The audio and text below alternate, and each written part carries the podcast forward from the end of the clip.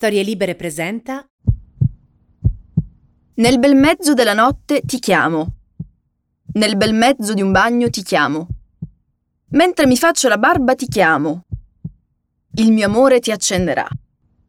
E chi non vorrebbe uno che ti chiama continuamente, che urla il tuo nome mentre in bagno, mentre sta dormendo, mentre torna a casa con le buste della spesa? Non io, grazie. Ma non sono mica Yoko Ono. E infatti lei per tutta risposta gli canta Sì, sono il tuo angelo, ti darò tutto, con il mio potere magico, dunque esprimi un desiderio e io lo farò avverare.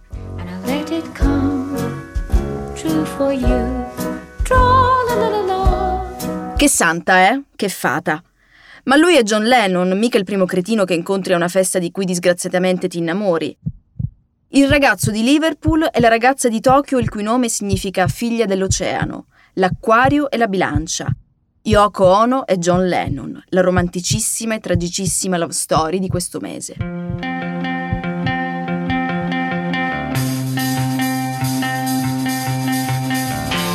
Benvenuti a Love Stories. Tutte le storie sono storie d'amore. Se avete sempre pensato che l'unico amore degno d'essere così chiamato fosse quello tragico oppure quello felice, questo è il posto che fa per voi. Sono Melissa Panarello e vi accompagnerò in questo viaggio di speranze e di vendette, presentandovi tutti i personaggi che hanno reso eterno l'amore, vincendo lo spazio, il tempo e restituendoci il riflesso di ciò che siamo.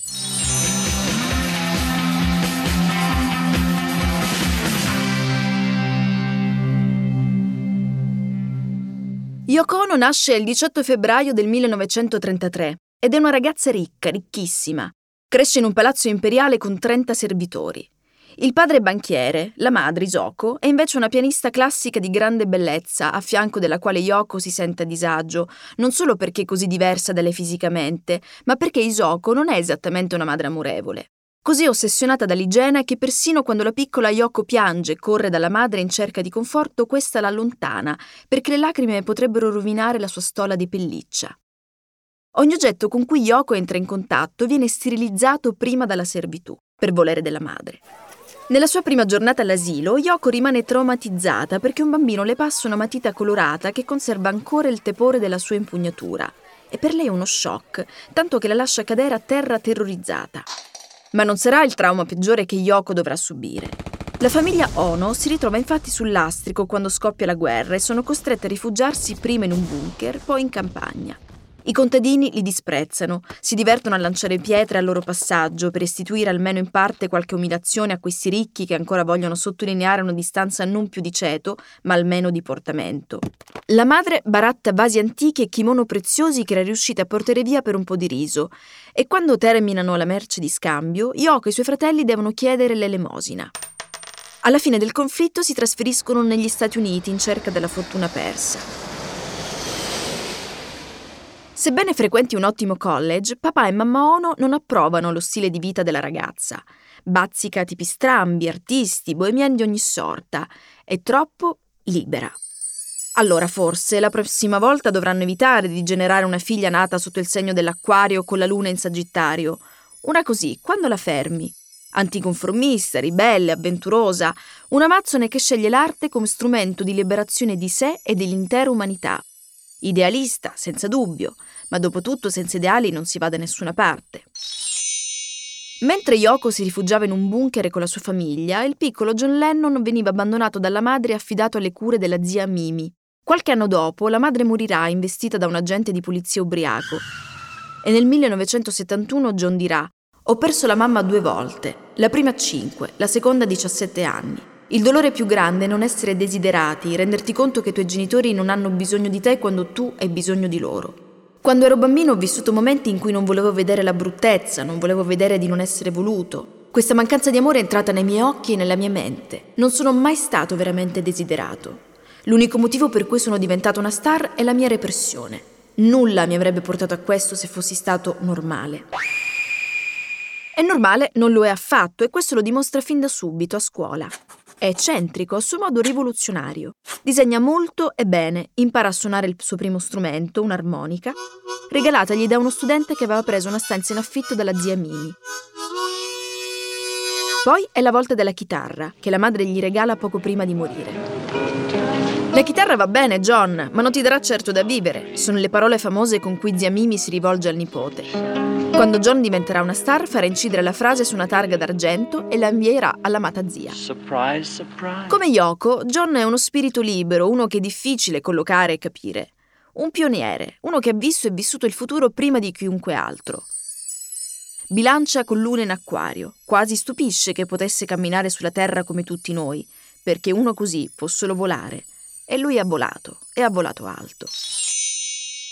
È il 9 novembre 1966. John ha 26 anni, Yoko 33. Fra di loro un muro e un chiodo.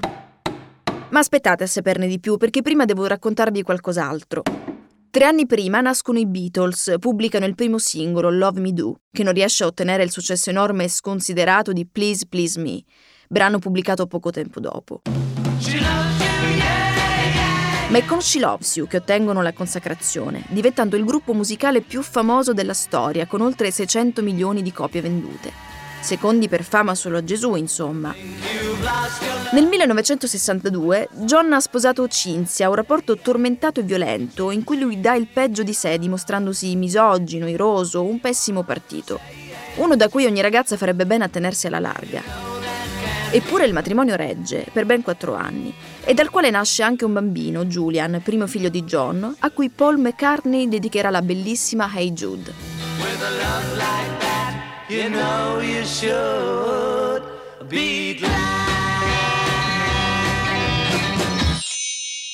Il 1966 è un anno importante per John perché va a cercare se stesso in India, ma soprattutto perché incontra il grande amore della sua vita, Yoko, che nel frattempo si è sposata due volte. Prima con il compositore Toshi Chinagi, poi con il jazzista Anthony Cox, con il quale avrà una figlia, Kyoko. E adesso torniamo al muro e al chiodo. Il 9 novembre all'Indica Gallery di Londra, John visita l'anteprima di una mostra di Yoko che da qualche anno fa parte di un'associazione di artisti d'avanguardia, Fluxus. Hello, this is Yoko. Una delle opere di Yoko consiste nel dover martellare un chiodo al muro. Esatto, avete capito bene. Lui vuole essere il primo a farlo, ma Yoko glielo impedisce. John però è un tipo che non molla e insisti, insisti, alla fine Yoko acconsente, ma deve pagare pegno, 5 scellini.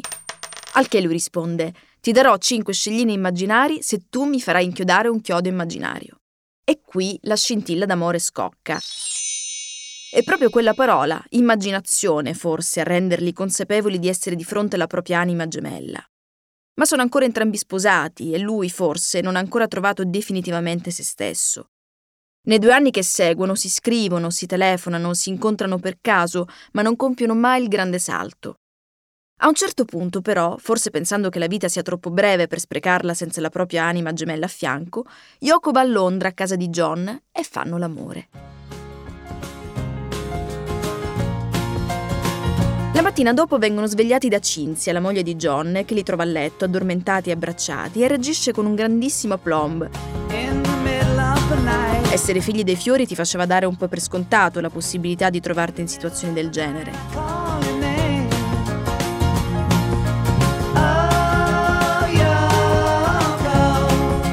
Da lì non si lasciano più.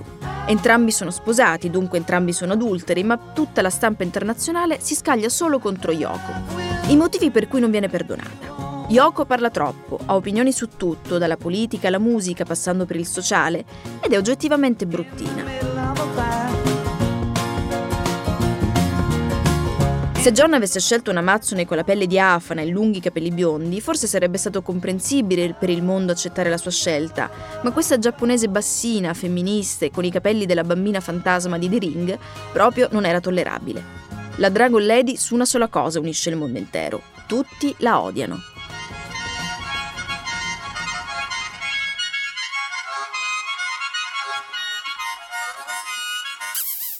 Spiegare cosa prova per lei, John dirà: In pratica, Yoko Ono sono io con la gonna, e prosegue: La nostra è una relazione maestra-alunno. È questo che la gente non capisce. Io ero quello famoso, in teoria quello che doveva conoscere tutto, ma era lei che mi insegnava. Dice ancora di lei: È l'artista sconosciuta più famosa del mondo. Tutti sanno il suo nome, ma nessuno sa che cosa faccia. Quando lui comincia a portarla alle registrazioni dei Beatles, tutti pensano che sia il capriccio del momento. Paul la definisce il gusto del mese e non sa quanto si sbaglia.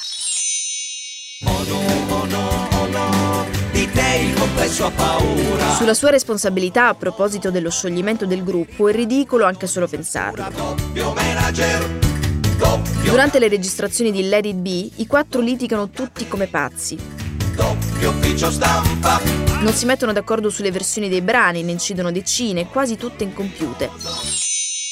E John a un certo punto dichiara che avrebbe voluto pubblicarle tutte dicendo Questi siamo noi con i pantaloni calati. Ci lasciate smettere con questo gioco? Paul si sposa con Linda e non invita nessuno dei Beatles.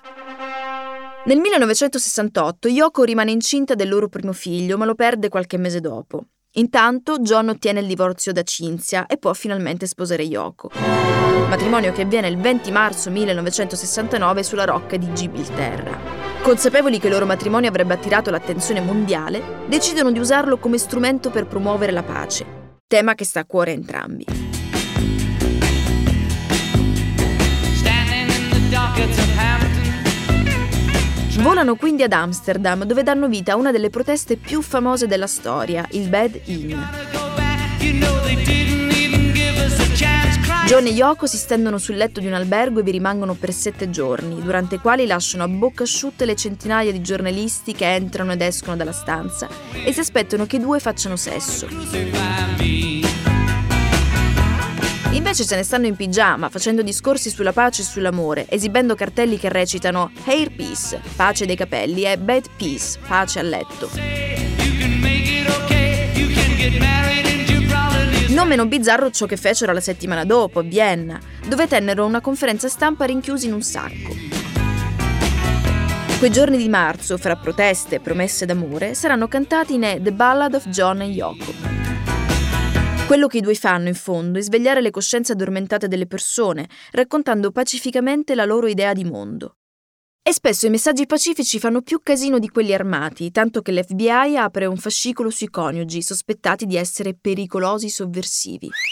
La vita matrimoniale di John e Yoko è inizialmente costellata dalle gravidanze fallite. Yoko rimarrà incinta tre volte fino al 1970 e tutte e tre le volte perderà il bambino. Molti attribuiscono gli aborti spontanei al largo uso che i due coniugi facevano di sostanze stupefacenti, dunque la benevolenza che Yoko suscita subito dopo il fallimento delle gravidanze viene presto trasformata nel consueto odio che da sempre si è attirata. È a lei infatti che si attribuiscono molte cose, non solo lo scioglimento dei Beatles, ma anche la responsabilità di aver spinto John all'uso di eroina, di cui effettivamente i due saranno dipendenti per alcuni anni. Woman,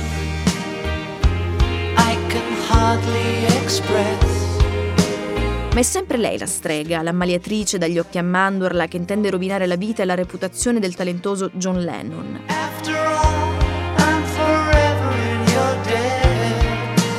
Ancora una volta, la non conformità di Yoko, la sua bellezza selvatica, la sua eccentricità, la rende incomprensibile e di difficile collocazione.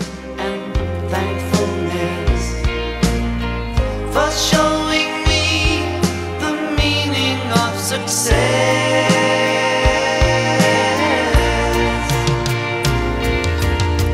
Lo storico Jules Michel ricordava che nel Medioevo la gente di ogni condizione consultava la saggia donna. Se non guariva, la insultavano, le dicevano strega. A lei dunque capitava quello che accade alla sua pianta prediletta, la bella donna. Il passante ignaro maledice queste erbe grigie senza conoscerle, arretra, passa alla larga. Eppure sono consolanti, che se amministrate con discrezione guariscono da tanti dolori, calmano da tanti mali.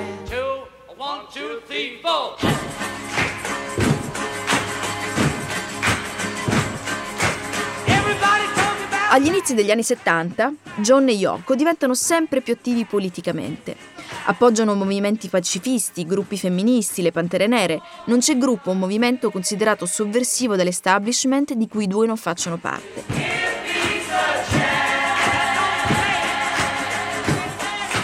Questo costa entrambi problemi con i servizi di immigrazione, con l'FBI e addirittura la minaccia di espulsione dagli Stati Uniti per John Lennon.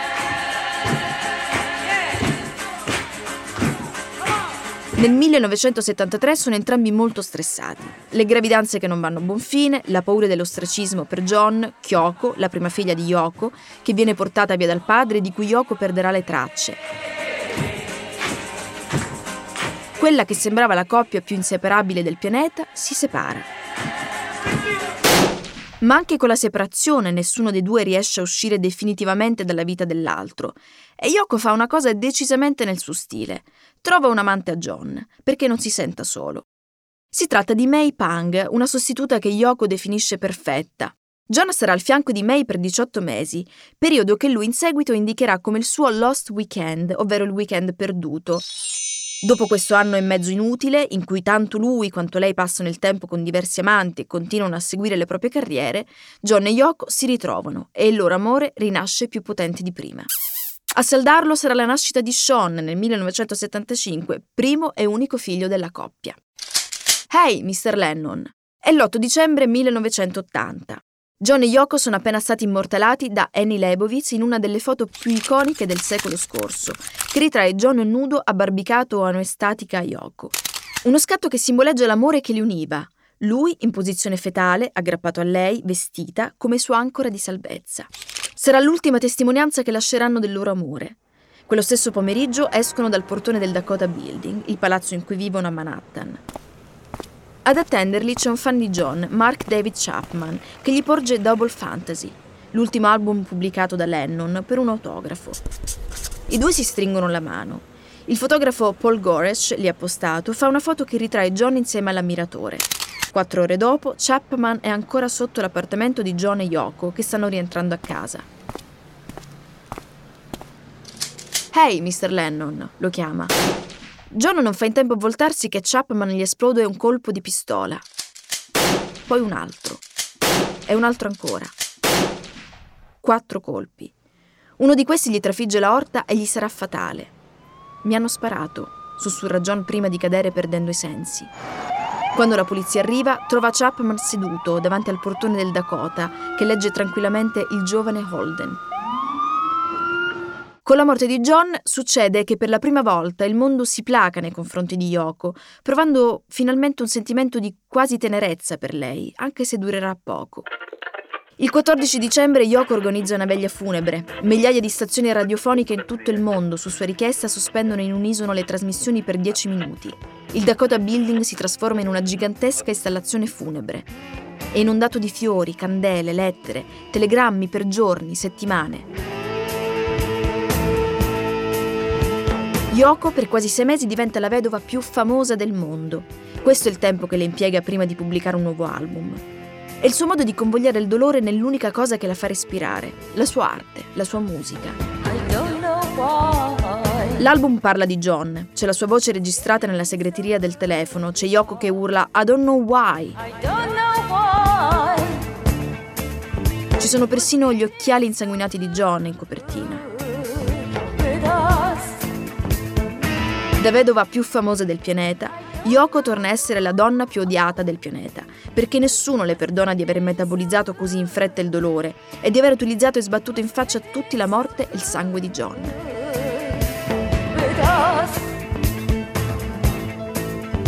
Rivoluzionari, audaci, originali ed estremi, John Lennon e Yoko Ono hanno insegnato al mondo che per amarsi non è necessario avere la testa a posto. John ha amato Yoko nonostante tutto il mondo la odiasse nonostante tutti non facessero che ripetergli che non era adatta a lui. Ma nessuno dei due ha mai avuto dubbi. Insieme, John e Yoko, non erano semplicemente due persone che si erano per caso trovate e imparato ad amare l'un l'altra.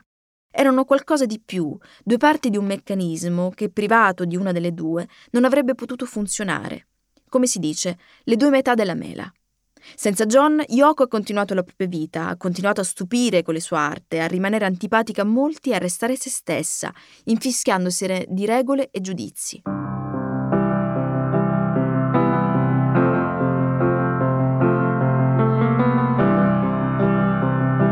Nel 1979 John scrive a Yoko una bellissima lettera che finiva così.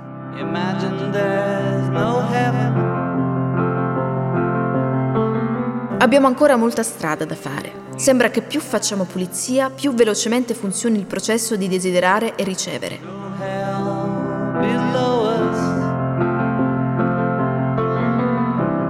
La casa adesso è diventata molto comoda. Sean è bellissimo. Le piante crescono, i gatti fanno le fusa. La città risplende, che ci sia il sole, la pioggia o la neve. Viviamo in un universo bellissimo. Siamo riconoscenti ogni giorno per la pienezza delle nostre vite Non è un eufemismo. Sappiamo che la città, il paese, la terra stanno affrontando tempi molto duri e che si respira terrore. Però il sole splende ancora, noi siamo ancora insieme e fra di noi c'è amore, e anche nella nostra città, nel paese, sulla terra. Se due persone come noi stanno facendo delle loro vite quello che ne stiamo facendo noi, ogni miracolo è possibile.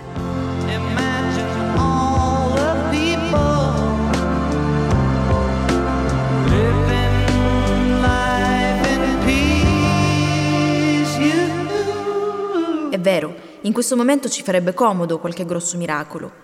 Il punto è riconoscerli quando ti succedono ed esserne riconoscenti.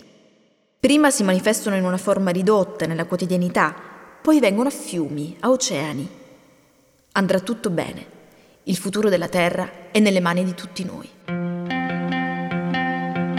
Questa puntata non sarebbe stata possibile senza il libro di Matteo Bibianchi, che è Yoko Ono, Dichiarazioni d'amore per una donna circondata d'odio, di ADD Editore, che ci ha dato tantissimi spunti per scrivere questa puntata, a me è chiara. Perché, come il titolo ovviamente dice, si parla tanto di Yoko Ono e ovviamente anche di John Lennon. Tu nella prefazione scrivi che solitamente la personalità si rivela attraverso i gusti. E chi ti confida passioni curiose ti sta in realtà raccontando davvero qualcosa di sé. Ma amare Yoko è una passione curiosa o è una, cosa una passione un po' sinistra? Guarda, io il motivo principale per cui ho scritto questo libro è perché eh, amare Yoko è una specie di esperienza estrema. Io nel corso degli anni ho proprio eh, vissuto questa circostanza, no? di eh, dire eh, "Ma mi piace Yoko Ono e di avere delle reazioni, delle reazioni anche violente, cioè del- di gente che dice cose tipo no, non nominarmela neanche, oppure eh, lo fai per fare il diverso, per fare l'originale, oppure come fai a amare una stronza così? È uno scherzo, lo fai come provocazione. Una reazione che se tu dici mi piace Madonna, mi piace Vasco Rossi, nessuno ha una reazione di qualche tipo. No, ma E- poi la cosa strana è che la tua ammirazione equivale all'odio che loro hanno, cioè perché loro possono odiarla e tu non puoi amarla? Esattamente, e quello che poi ho capito parlando con la gente è proprio questo, il fatto che Yoko Ono è odiata per partito preso, cioè la gente la odia ma non sa perché la odia. Quando ci parli e chiedi appunto ma che cosa sai tu di Yoko Ono, di- della sua vita, delle cose che ha fatto, non sanno niente, sanno solo che la detestano. E quindi anche questo aspetto è interessante perché alla fin fine non è Hitler, cioè voglio dire, cioè comunque è un personaggio che attira una dose di repulsione così forte che è comunque del tutto sproporzionata rispetto a quello che lei ha fatto nella vita, no? E quindi in questo senso, proprio da scrittore, trovo affascinante la figura di Yoko Certo, Ono perché è una figura così reietta e allo stesso tempo in un modo o nell'altro così ignorata cioè eh, la frase che diceva John Lennon Yoko Ono l'artista eh, sconosciuta più famosa del mondo è assolutamente ancora molto vera cioè tutti sanno il suo nome ma fondamentalmente di che cosa faccia Yoko Nessuno, Ono nessuno sa. sa niente Anzi, i più cattivi possono dire campa con eh, le royalties di, di John, John Lennon. Lennon. E, e quindi eh, anche quando tu, per esempio, no, sai il motivo principale per cui viene detestata, che gli si attribuisce la- lo scioglimento dei, dei Beatles, una circostanza che tutti i Beatles hanno smentito continuamente, comunque anche se quando spieghi questa cosa la gente sembra non volerci credere, no? dice no, no, è colpa sua, cioè in qualche modo la colpa di Yoko Ono sembra inscalfibile dalla verità, dalla- dalle testimonianze, dalla storia, eh, rimane in qualche modo cristallizzata come quella figura negativa. Poi andando a vedere i motivi per cui lei appunto era così detestata all'epoca, sono motivi che oggi appaiono invece estremamente nobili, cioè lei, lei era un artista concettuale in un momento in cui l'arte Certo. concettuale non sapeva nessuno cosa fosse, era una femminista, era una che non stava zitta un secondo, che prendeva posizione a favore delle minoranze, a favore dei neri, a favore delle donne. Per esempio è abbastanza incomprensibile perché la- le donne la odiassero, perché eh, lei invece era una che si batteva proprio in prima linea per i diritti delle donne in un momento nel quale ancora in pochi lo facevano, no? Forse è un po' per quello che dicevo prima, perché non era bella, perché non era conforme. Me, no? No, no, c'è- ci sono degli aspetti veramente che sono di, di razzismo puro, no? Era una giapponese in un momento in cui, sai, dopo la, la seconda guerra mondiale l'Occidente non, non aveva comunque grande simpatia nei confronti Certo. del Giappone. Lei era una eh, esteticamente lontanissima no? dai, dai modelli imperanti dell'epoca, che erano comunque le ragazze ye ye, alte bionde e bianche soprattutto. Quindi c'erano tanti elementi in lei e poi anche il fatto che lei fosse una personalità così forte e quindi non una bella statuina, era accanto a John Lennon, ma lei aveva tanta personalità quanto John Lennon, quindi non stava zitta. Era una che di colpo si è trovata tutte le telecamere del mondo puntate su di sé e lei ha parlato e lei di questa popolarità se ne è approfittata, ma non più o meno di, di- di quanto avrebbe potuto. Ha avuto dei microfoni di fronte, questi microfoni usati peraltro per trasmettere anche appunto no, dei, dei contenuti di pace, dei contenuti di, di- di uguaglianza e, e questa cosa però era presa dai mass media come inaccettabile. Per esempio, ci sono anche delle circostanze storiche che vanno riconosciute, cioè quando uscivano i dischi di, di Yoko Ono venivano non solo criticati in maniera molto negativa, ma a volte proprio dileggiati, cioè ci sono recensioni di una riga nei confronti di Yoko Ono e poi vai a vedere, erano comunque all'epoca tutti i critici erano maschi. Certo. Tutti i critici avevano un'impostazione per la quale una donna che fa la cantautrice, che in più è la moglie di John Lennon, eh, figurati, sembrava che lei non fosse autorizzata a nulla. Questo me la rende molto cara, io sono nella tua stessa, E certo, nella tua stessa squadra. Eh, Perché comunque analizzando tutta la sua vicenda anche con, come dire, una, con una prospettiva storica, scopri come in realtà la sua posizione fosse una posizione estremamente scomoda. Ma la cosa che io trovo più affascinante è il fatto che lei non ha mai reagito. Cioè tu non incontri mai un'intervista in cui lei insulta qualcuno, in cui reagisce male alle critiche. Lei in questo senso ha avuto un atteggiamento zen, Giapponese. che è proprio la sua natura evidentemente, no? Perché io non so in quante altre donne avrebbero resistito a tutto ciò. Cioè in fondo ogni tanto Yoko lo diceva, cioè comunque io ho sulle spalle il peso dell'odio di tutto il mondo perché io amo un uomo. Quale Certo. storia d'amore regge un peso di questo certo, tipo, no? certo. Cioè, per- sarebbe, quando c'è stato il famoso Lost Weekend, quei 18 mesi in cui loro si sono separati, io a un certo punto ho dichiarato ero così stanca di essere circondata di odio che ho avuto bisogno di un momento di pausa. Ed è terribile che una donna arrivi a dire una cosa del genere, che, che il mondo non le perdoni di essere innamorata. Analizzato da oggi sembra veramente una, una specie di- ingiustizia storica veramente clamorosa. Sì, infatti a un certo punto nel libro scrivi nel caso di Yoko amare il proprio uomo equivale a essere detestata dall'intero pianeta. Insomma, per una storia d'am- d'amore vale pagare un prezzo così alto, secondo te? Guarda, la cosa interessante è che loro dicevano questa cosa, cioè noi abbiamo imparato a introiettare l'odio e trasformarlo in energia positiva. Questa è un po' una corrente, mi ricordo che c'era una canzone di John Lydon degli anni Ottanta che diceva anger is an energy, cioè la rabbia è una forma di energia, no? Comunque in qualche modo loro dovevano eh, gestire questa, mm, questa situazione nella quale si trovavano, no? di queste ondate d'odio che gli arrivavano da tutte le parti e hanno imparato al fatto che comunque tutto quest'odio corrispondesse a un'attenzione nei loro confronti al fatto che le, le telecamere su di loro fossero sempre costantemente accese e tanto è vero che loro utilizzavano questa attenzione per lanciare dei messaggi di pace, per portare avanti dei discorsi che erano musicali artistici di un certo livello.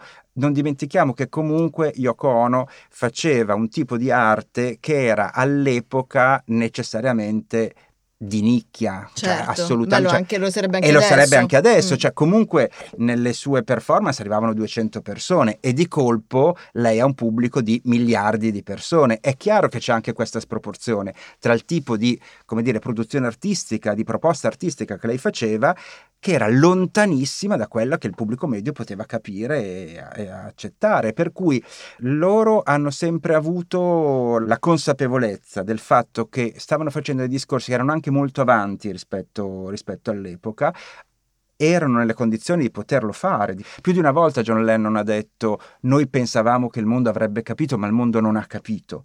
Hanno peccato di ingenuità in questo. Certi loro dischi, certe loro provocazioni erano letteralmente incomprensibili per il Beh, pubblico sono stati i più, i più grandi utopisti del, del- del- del nostro tempo, eh, i primi diciamo poi in No, qualche modo, no? Giustamente tu citavi prima il Bed-In, che, che è un po' insomma dire il, eh, no, l'esempio classico. Comunque tutti i giornalisti del mondo si sono precipitati in quella stanza pensando che loro avrebbero fatto chissà cosa.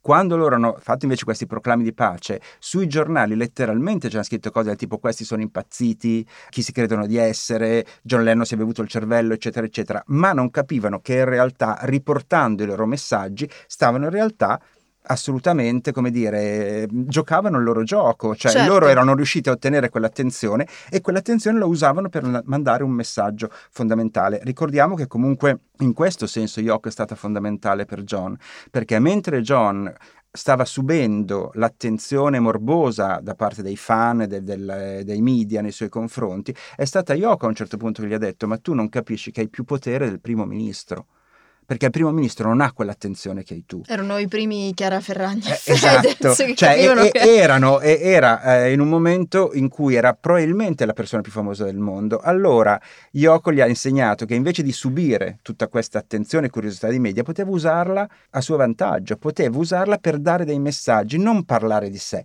ma parlare di cose importanti. È Yoko che in qualche modo ha reso politico John. Certo. E questa cosa, e lui l'ha sempre riconosciuta, cioè lui ha cap- per questo, io recentemente è uscito un bellissimo libro che si chiama Imagine John Yoko, che è un libro che ha curato Yoko Ono sulla realizzazione dell'album Imagine. Ed è un libro che per un fan di John Lennon è una specie di, di trip, nel senso che ci sono proprio le fotografie di quando incidevano i pezzi, no, gli appunti che aveva preso John mentre scriveva le canzoni, addirittura c'è la, la piantina della casa dove loro vivevano, c'è veramente di Beh, tutto. bellissimo. È bellissima, è proprio un- una specie di, di- di raccolta di dettagli va, perfino minimali no, su- sulla realizzazione di questo album storico. E in questo libro ci sono moltissime dichiarazioni di John Lennon, ce n'è una meravigliosa che a un certo punto lui dice, io, la gente non capisce, ma quando io sono con Yoko è come se fossi drogato Mm. perché lei mi dice delle cose che mi portano a pensare, a uscire dal mio modo di pensare e mi portano proprio a un altro stadio. però drogato Beh, insieme a lei. E loro hanno Cioè, avuto dei lunghi periodi di droga, ma quando diceva questa cosa si riferiva al fatto proprio che anche se non era drogato, con Beh, lei gli apriva proprio la gli coscienza. apriva proprio la coscienza. E Eh. quindi, quindi è, è un modo, come dire, di intendere anche il rapporto veramente molto innovativo in questo senso. Senti, ma a proposito di Imagine, c'entra Yoko con Imagine? Cioè, è veramente grazie a Yoko che... Sì, allora c'è un, eh, un aspetto diciamo storico, nel senso che l'anno scorso l'associazione dei discografici americani ha riconosciuto Yoko come coautrice del brano Mm.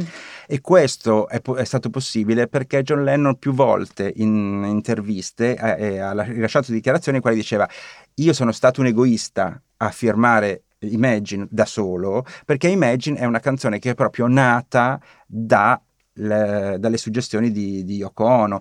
Per, le opere di Yoko Ono, che sono opere calligrafiche, così si chiamano, perché erano istruzioni molto spesso, cioè le sue opere erano, come dire, delle, delle piccole istruzioni che lei lasciava al pubblico perché il pubblico facesse delle cose, no? E quindi l'intero testo di Imagine, che è immagina questo, immagina questo, immagina- è proprio preso dal tipo di linguaggio che aveva Certo. Yoko Ono, che era proprio quello di chiedere al pubblico di immaginare delle cose.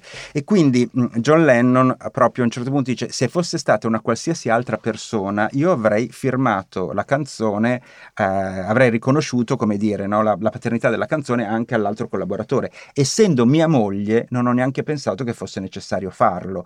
Dopo ho capito l'errore che ho fatto perché riconoscere a lei la paternità di questa canzone, che poi è diventata una delle canzoni più famose del mondo, l'avrebbe anche valorizzato come autrice, no? Certo, e magari a tirar- a- le avrebbe fatto tirare anche meno odio perché... Eh, la- sì, la- avrebbe comunque permesso alla gente di capire che anche una canzone così popolare come Imagine aveva, cioè che Yoko Ono era in grado di produrre anche qualcosa di così popolare com- come, come Imagine. Senti, c'è il racconto molto bello sulla prima volta in cui ti ho ascoltato il disco di, Mm. di Yoko. Ce Sì. lo racconti? Prima volta che ho ascoltato una canzone di Yoko Ono è stato a 14 anni, Mm. perché appunto era uscito il, il singolo di, di John Lennon, Just Like Starting Over, ed era la prima volta che John Lennon pubblicava una canzone dopo sei anni. Era dopo sei anni di silenzio usciva una canzone di John Lennon e quindi era una di quelle cose che parlavano dappertutto, anche i telegiornali, insomma, era un evento il fatto che John Lennon tornasse a pubblicare. E io ero un ragazzino appassionato di musica, eccetera, e dico la verità, avevo comprato questo disco perché un po' mi sentivo in dovere, no? Perché sai quando sei ancora un ragazzino che ti sembra che certe cose siano importanti, allora tu Certo, dici "No, lo faccio devi- perché devi stare al de- passo." devo essere al passo. e quindi compro questo 45 giri. E il 45 giri aveva un lato di John Lennon e un lato di Yoko Ono. All'epoca ero un ragazzino e all'epoca anch'io pensavo quello che insomma, mediamente la gente pensa, cioè che era una stronza, che era la causa del, del scioglimento dei Beatles, eccetera, eccetera. E quindi manco mi sognavo di ascoltare la canzone di Yoko Ono. Poi un giorno ho detto, vabbè, sai che c'è, ascoltiamola.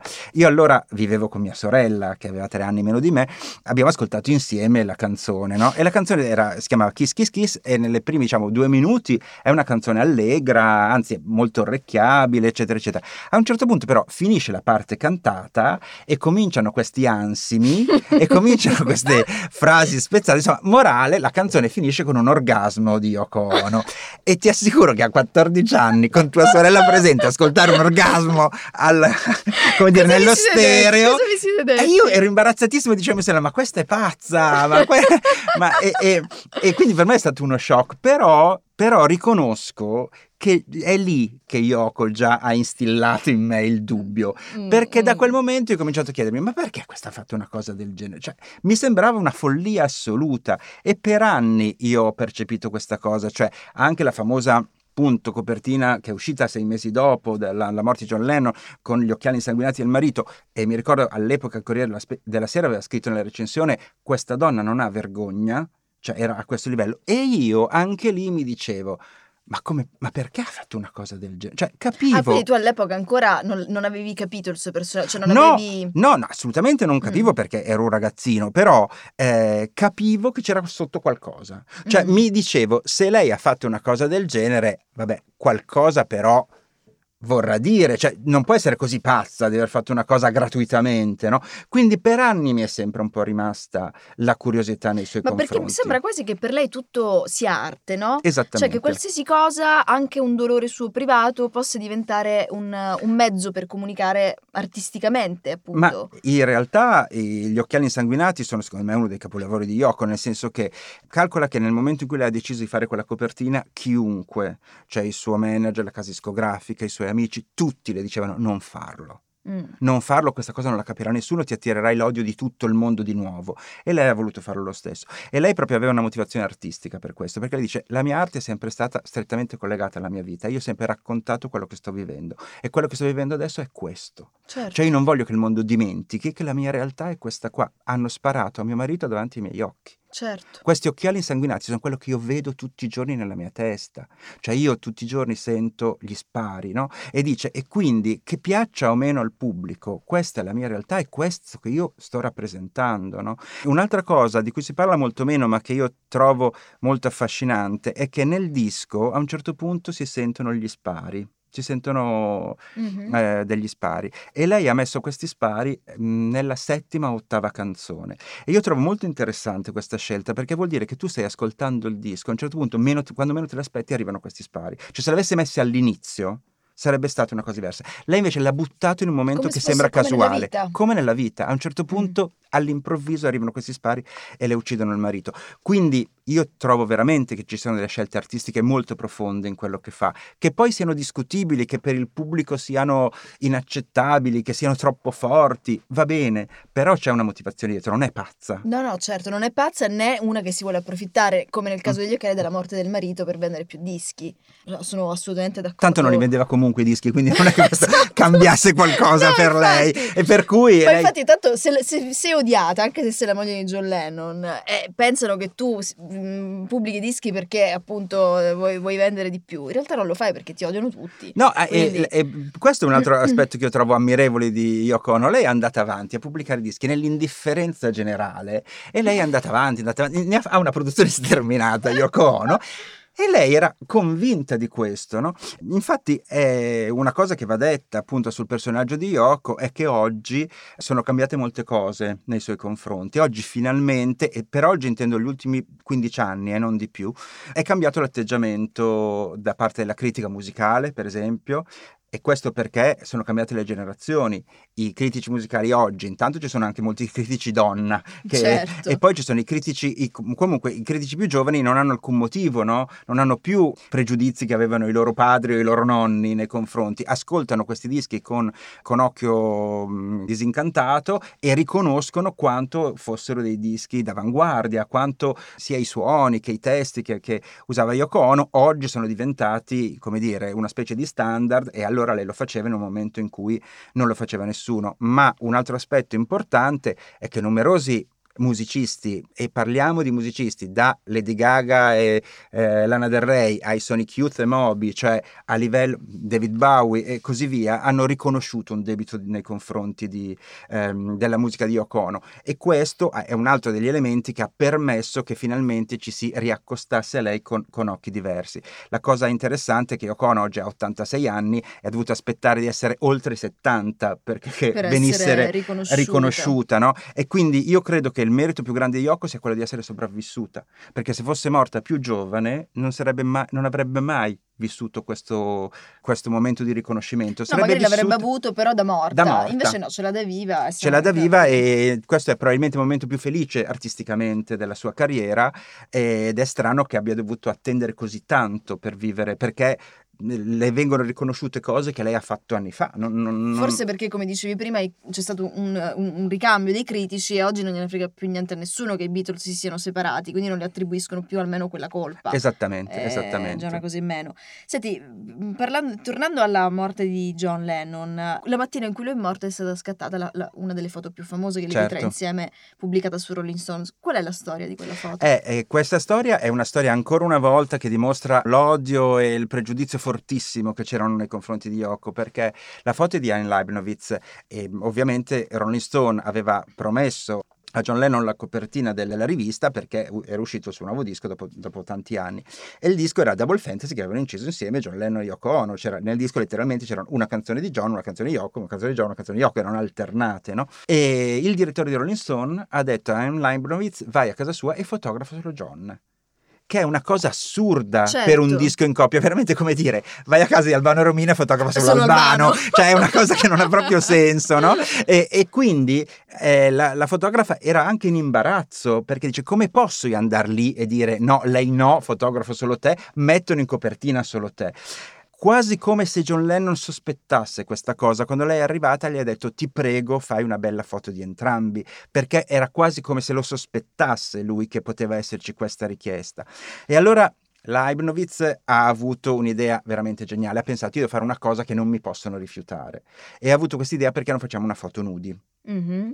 La proposta sua è che fossero entrambi nudi ed è stata Yoko invece che ha detto no, io non mi spoglio e John quindi ha detto vabbè mi spoglio io e quindi questa foto che appunto John Lennon dichiarava come la foto che meglio rappresentava il loro rapporto eh, mostra un, un uomo nudo e fragile aggrappato alla sua donna e la donna è quella che gli dà forza. E questa è sempre stata in qualche modo la relazione che c'era fra loro due. Cioè era Yoko che trasmetteva forza, coraggio, che aveva eh, le idee più estreme, che spingeva John in territori dove forse non si sarebbe eh, mai spinto da solo. E questa era la cosa per cui lui, lui l'amava, insomma, che eh, mentre tutto il mondo si aspe- mh, vedeva in John Lennon no, un vate, lui aveva trovato qualcuno da cui prendere ispirazione.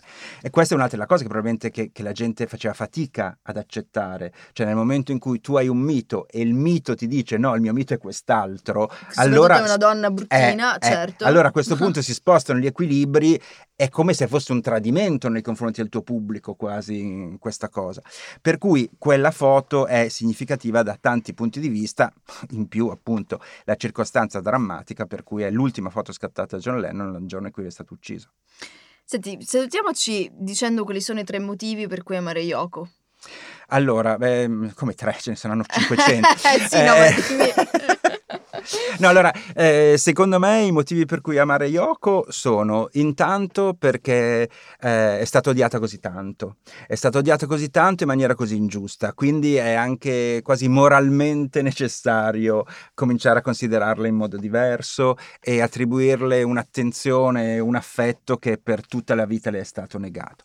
Ehm, secondo perché è un artista eh, assolutamente interessante. Si parla molto appunto del suo rapporto con John Lennon, si parla della musica, ma dell'aspetto artistico, per esempio, si parla molto poco e oggi, in questo momento, più grandi musei del mondo ospitano delle retrospettive sulle, sulle opere di Yoko Ono e finalmente si capisce anche il valore e la, anche l'avanguardia delle, delle sue mh, proposte artistiche.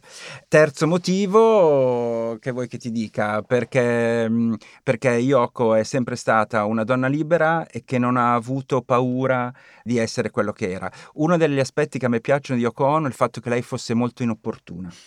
e non si è mai preoccupata di essere inopportuna. Lei sapeva che tante cose di quelle che faceva avrebbero incontrato proprio, mh, eh, proprio l'antipatia più assoluta e se n'è sempre fregata. Una cosa che io, a me piace sempre raccontare perché è veramente un, come dire, un esempio della sua follia. Poco prima che John Lennon morisse aveva avuto questa idea di, di realizzare un album tributo a Yoko Ono. Cioè la sua idea era, visto che i dischi di Yoko non li ascolta nessuno, se io fa- prendo le canzoni Yoko, le faccio cantare da altri artisti importanti, forse finalmente la Certo, gente mi certo. ascolta. E infatti aveva cominciato a prendere contatti con gente come Elvis Costello, come Roberta Fleck, che era una regina della disco music e cose del genere. Poi purtroppo John Lennon muore e Yoko Ono cosa fa? Decide di portare avanti lei il progetto. Quindi lei ha curato un album tributo a se stessa, che io trovo una cosa che non ha fatto nessuno nella Ma vita. io adesso mi è una buonissima adesso faccio pubblicare i miei libri facendoli firmare dalle firme più credibili del Ecco, ca- capisci? Cioè, quindi voglio dire, capisci che una cosa del genere è improponibile. tu non puoi, come dire, creare un album tributo a te stessa. Ma lei l'ha fatto, perché lei è una così, lei se ne frega. Cioè, lei va avanti nonostante tutti. Quindi io eh, quello che trovo anche affascinante di lei, che è chiaro che è una donna che ha anche dei difetti, dei difetti anche molto forti, che, che ha delle- degli aspetti che, che, eh, rasentano quasi il ridicolo in, in certe circostanze come queste. Però viva Dio che c'è una donna Certo. così, che, che è diversa da tutte le altre, che, che non corrisponde a nessun modello a cui siamo abituati, che non ha vergogna di niente, che va avanti per la sua strada anche se tutto il mondo gli mette i bastoni tra le ruote. Quindi da questo punto di vista io non solo amo Yoko Ono, ma l'ammiro proprio. Grazie Matteo. Dopotutto io dico sempre è meglio essere incredibili che credibili. In- in- Quindi- nel suo caso è Nel suo caso, assolutamente... assolutamente. Il mio quarto motivo per cui l'amo, lo dico uno, uno- soltanto uno io, è perché è bassa. Quindi questa me la fa essere molto simpatica. Senti, vedo che comunque il tuo amore per Yoko non si è esaurito. Dopo mesi di presentazioni in giro per l'Italia, continui a parlare di Yoko mm, come veramente il grande amore della tua vita, quasi. Sì, non solo non si è esaurito, ma va avanti perché io, preso da manie di grandezza, come la stessa Yoko insegna, mi sono lanciato in, una, mm, in un campo nel quale sono assolutamente totalmente vergine, nel senso che ho realizzato un disco, eh, perché ho realizzato un disco tributo ehm, a Yoko Ono che si chiama Suono, cioè un gioco di parole fra suono e su ono, Cioè- eh, ehm, eh, Molto- che- è, è l'idea tua, ovviamente. Ovviamente, ed è un disco nel quale io ho contattato una serie di artisti indie italiani ehm, che hanno partecipato tutti con grande entusiasmo, devo dire, e, mm, eh, e hanno, ognuno di loro ha interpretato a modo suo una canzone di, di Yoko Ono. Ci sono artisti come Mischeta, Populus, Busta di Subsonica, i Camillas, gli Ego Kid, t- tanti artisti indie italiani. ehm, l'album è su Spotify ed è uscito anche in edizione limitata in vinile giallo e fantastico. quindi il, come dire, il mio amore per Yoko è arrivato addirittura in forma musicale e spero, le manderò una copia del disco e spero che questa volta mi faccia un Eh, cenno infatti, almeno di, infatti. di riconoscimento Ce lo perché tutto auguriamo. questo amore spero che arrivi da qualche parte che a un certo punto arrivi perfino a lei Me lo auguro. Va bene, grazie Matteo. grazie a te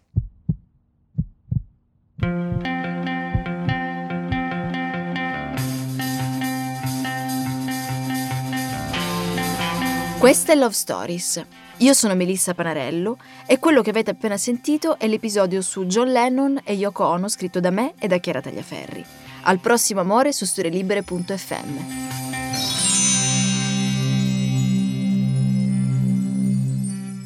Una produzione storielibere.fm di Gianandrea Cerone e Rossana De Michele. Coordinamento editoriale Guido Guenci. Post produzione audio era zero.